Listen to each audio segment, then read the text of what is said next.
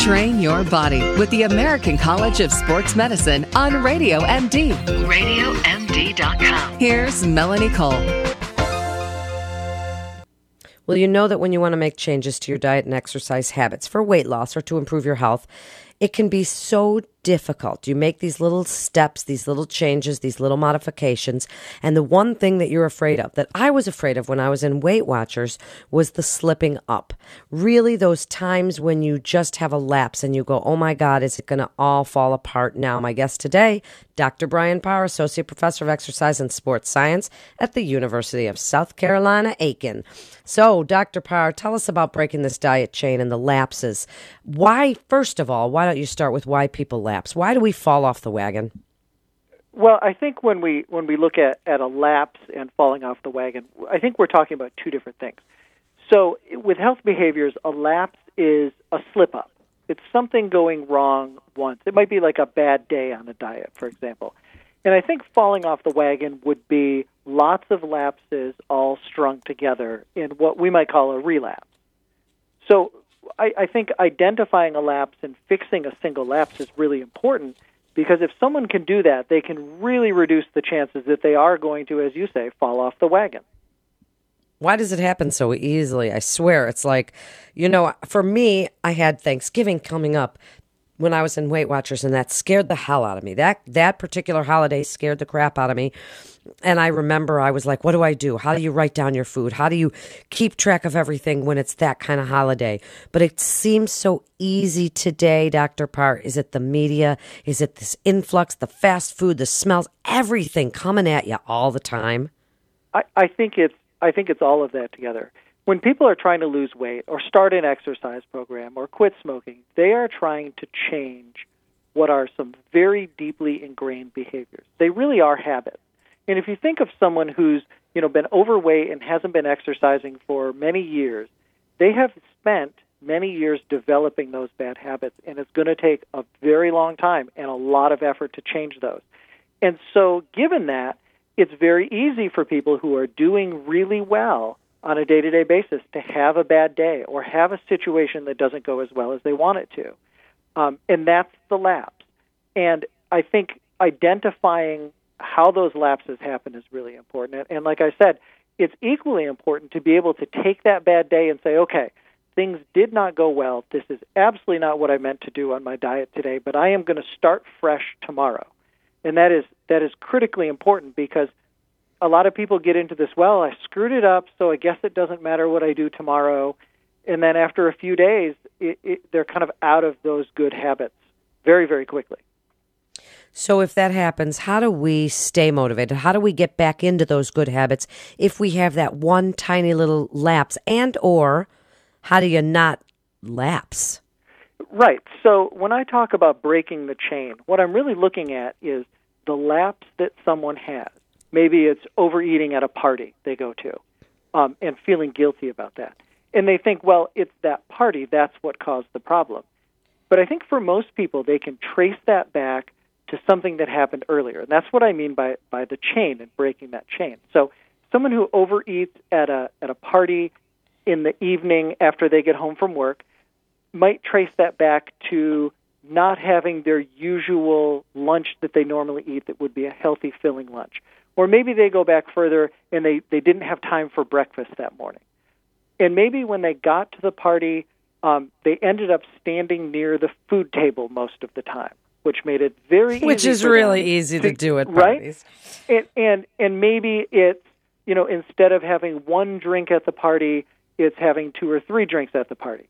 And so that one lapse, the you know that party is really a long chain of things that happen. And what I think is important for people to do is recognize that it's not just one thing usually, it's usually a long chain of things that happen. And being able to identify when they're kind of marching down that chain to stop it before it gets to the slip up, to the lapse. How do you stop it? Yeah, well, that's the tough thing. Um, I think first you need to recognize it, right? You need to you need to be able to say, "Gosh, I am right now headed in the wrong direction. What do I need to do to stop this?" and and I'll tell you that can be incredibly difficult, especially in social situations, especially in family situations. But again, this is where where people have to say, look, this this diet or or this exercise program is important to me, and and I'm going to put my foot down and, and really make a, a strong effort here today. And if all else fails, I think that the next logical step is to say, okay, this did not go well. I am going to start fresh tomorrow morning when I wake up.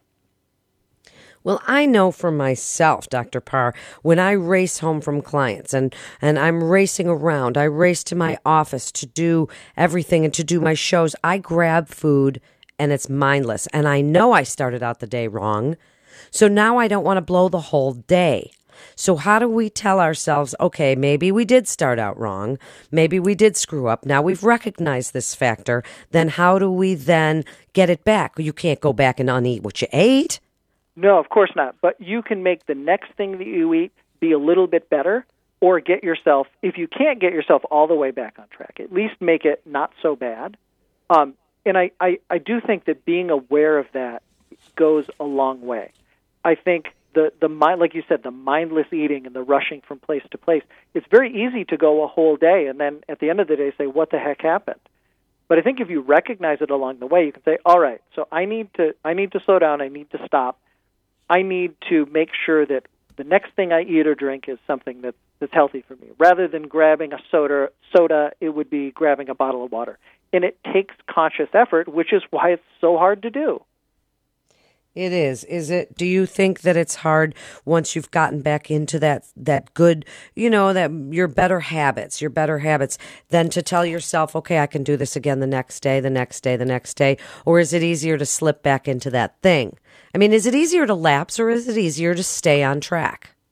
Um, I think that habits go a long way with most people. And I think once people develop good habits or have adopted these new good eating and exercise habits, I think they kind of perpetuate themselves to a large extent.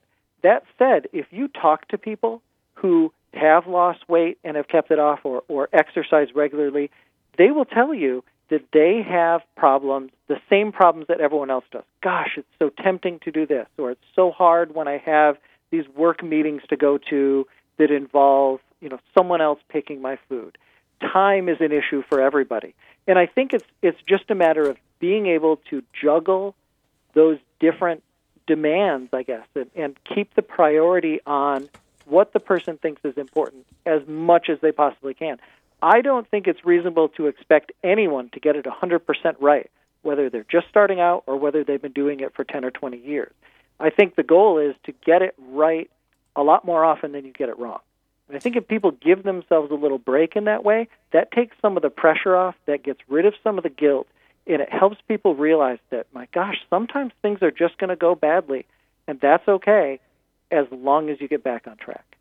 And that is great advice. And i know as somebody who grew up with a mom who dieted all the time and she was president of what was then called tops take off pounds mm-hmm. sensibly. I think they may even still be in business so i grew up in a family where there was dieting going on all the, the whole time.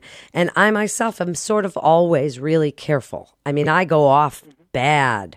Dr. Parr. I go bad, but I am always then trying to get myself back on track. So, just in this last 30 or 40 seconds, your very best advice for preventing those lapses and getting back on the wagon, as they say, to that healthier eating.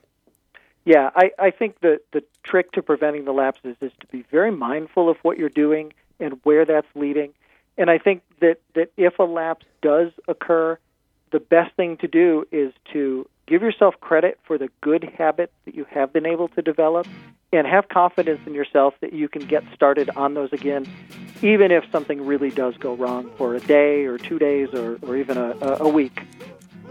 Great advice. You're listening to Melanie Cole's Health Radio, and this show is Train Your Body with the American College of Sports Medicine. Our great friends here at Radio MD have more great show coming up. Stay well and stay tuned.